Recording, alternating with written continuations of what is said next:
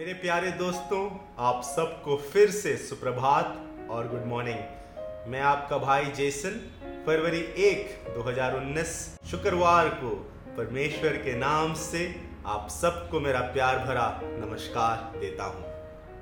हम यदि अपने आँखों को उठा के चारों ओर इस दुनिया में देखें तो हमें ये नज़र आता है कि इस दुनिया में हर व्यक्ति मौकों की तलाश में है।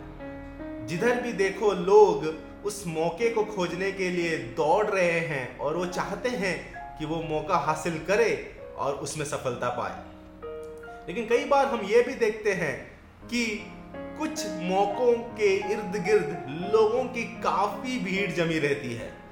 इतनी भीड़ जमी रहती है कि वो मौके सभी को हासिल नहीं होते, लेकिन कुछ चुने हुए व्यक्तियों को हासिल होते हैं और बाकी के लोग निराशा में जाते हैं। क्या इसका मतलब यह है कि इस दुनिया में मौकों की कमी है कि सारे लोग सिर्फ़ एक मौके की ओर भाग रहे हैं?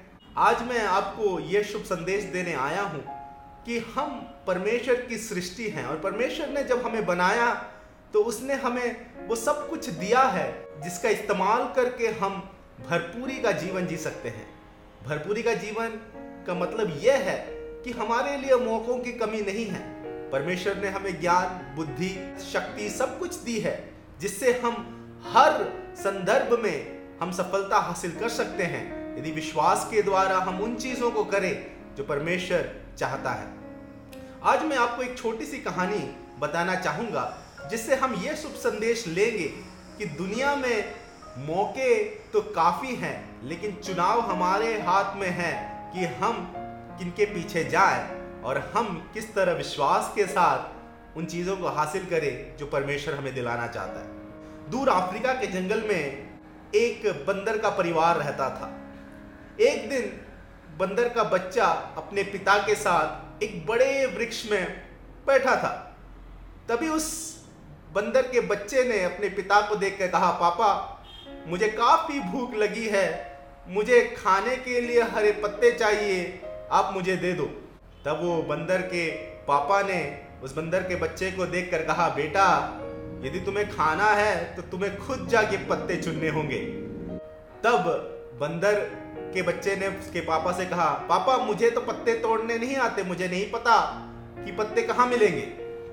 वो बंदर के पापा ने उससे कहा, बेटा, देखो, हम इस बड़े वृक्ष में बैठे हैं। तुम्हारे पास दो चुनाव है। तुम चाहे तो इस पेड़ के तने के पास जो बड़े बड़े पत्ते हैं, वो ज़्यादा हरे तो नहीं होंगे, वो सूखे पत्ते हैं, उन्हें तोड़ सकते हो, वो बहुत आसानी से तुम्हें मिल जाएँगी।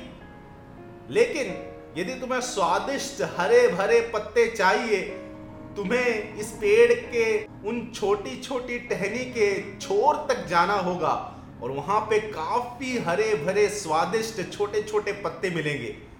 उसे खाने में भी काफ़ी मज़ा है। तब बंदर के बच्चे ने कहा, पापा, ये तो नाइंसाफी है। परमेश्वर ने जब ये पेड़ बनाया तो क्यों स्वादिष्ट पत्तों को इतने दूर रखा? वो आसानी से स्वादिष्ट पत्तों को हरे भरे पत्तों को पेड़ के तने के पास रख सकता था, ताकि हम आसानी से खा सकते थे। तब बंदर के पापा ने उसे कहा, बेटा, यही तो कारण है कि टहनी के छोर में वो हरे भरे पत्ते इसीलिए है क्योंकि वहाँ तक कोई नहीं पहुँच सकता। यदि वो पेड़ के तने के पास होता तो बंदर उसे आसानी से खा लेते और वो पत्ता वहाँ हरा भरा नहीं रहता। यही कारण है कि वो हरा भरा है क्योंकि वो हमारे पहुँच के थोड़ी दूर है। तब बंदर के बच्चे ने कहा, पापा, मैं वहाँ तक कैसे जाऊँगा? देखो, ये टहनी कितनी कमज़ोर है, कितनी छोटी है और ये कितनी ऊंचाई में है। यदि मैं गिर गया तो मेरी सारी हड्डी टूट जाएगी। मुझे डर लग रहा है, पापा। तब बंदर के पापा ने उससे कहा, बेटा, मैं तुम्हें एक चीज़ बताऊँगा। इन अच्छे मौक़ों का यदि तुम्हें इस्तेमाल करना है और तुम्हें स्वादिष्ट पत्ते खाने हैं तो तुम्हें उन स्वादिष्ट पत्तों को ही देखना है। तुम जितना अपने मन में सोच रहे हो, तुम्हारा हाल उतना बुरा नहीं होने वाला, यदि तुम वहाँ से गिर भी जाते हो। लेकिन तुम गिरने में अपना ध्यान ज़्यादा मत दो, बल्कि उन स्वादिष्ट पत्तों में अपना ध्यान दो और उस मौके का इस्तेमाल करो और उसे खाओ। इन छोटी सी कहानी से हमें काफ़ी कुछ सीखने को मिलता है। हम इस दुनिया में रहते हैं।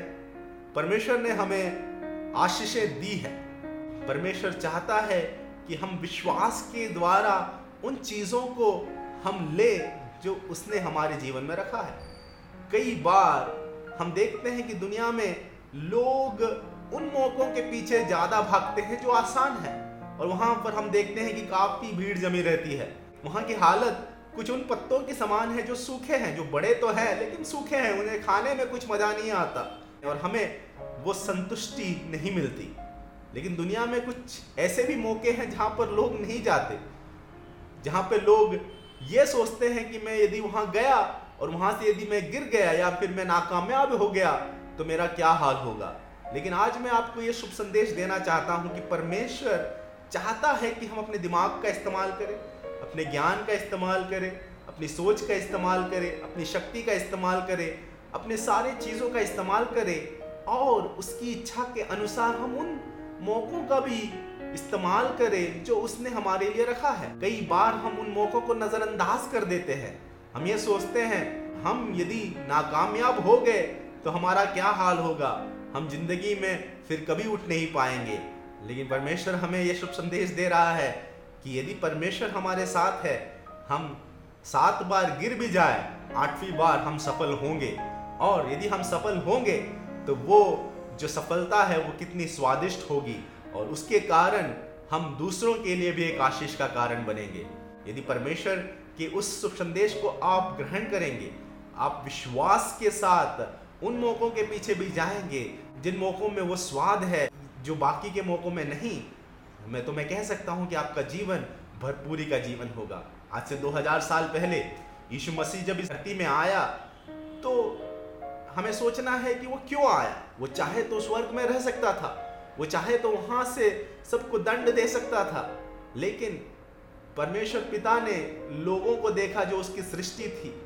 वो चाहता था कि लोग संतुष्टि का जीवन बिताए, ना कि पाप में, ना कि क्लेश में, ना कि मोह माया में वो अपना जीवन को गुजारे।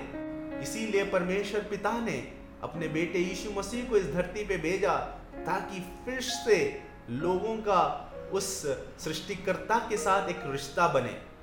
और सृष्टिकर्ता हम में वास करना चाहता है। आज फरवरी एक 2019 है, नए महीने का पहला दिन। हम ये निर्णय ले कि हम उन मौकों के पीछे नहीं जाएँगे जहाँ पर दुनिया की भीड़ लगी है, बल्कि उन मौकों के पीछे जाएँगे जो परमेश्वर चाहता है कि हम उसका इस्तेमाल करें। और यदि हम परमेश्वर की इच्छा के अनुसार उन मौकों के पीछे जाएँ तो परमेश्वर हमें सफलता देगा। क्यों ना हम एक छोटी सी प्रार्थना करेंगे? हमारे स्वर की पिता परमेश्वर, हम इस समय के लिए धन्यवाद करते हैं। आज इस वीडियो को जो भी देख रहे हैं परमेश्वर, उनको हम आशीषित करते हैं। फरवरी एक 2019 जो तोहफे के समान आपने हमें दिया है, परमेश्वर इस दिन में हम सबको तू काबिल बना, हम सबको तू धैर्य दे, ताकि हम विश्वास के साथ उन मौकों का भी इस्तेमाल करें जहाँ पे दुनिया की भीड़ नहीं लगी है। परमेश्वर, हमारे आँखों को खोल, ताकि हम उन छुपी हुई बातों को देख सके, जो तू हमें दिखाना चाहता है। ये प्रार्थना हम यीशु मसीह के नाम से मांगते हैं। सुन और ग्रहण और कबूल करना पिता। आमीन।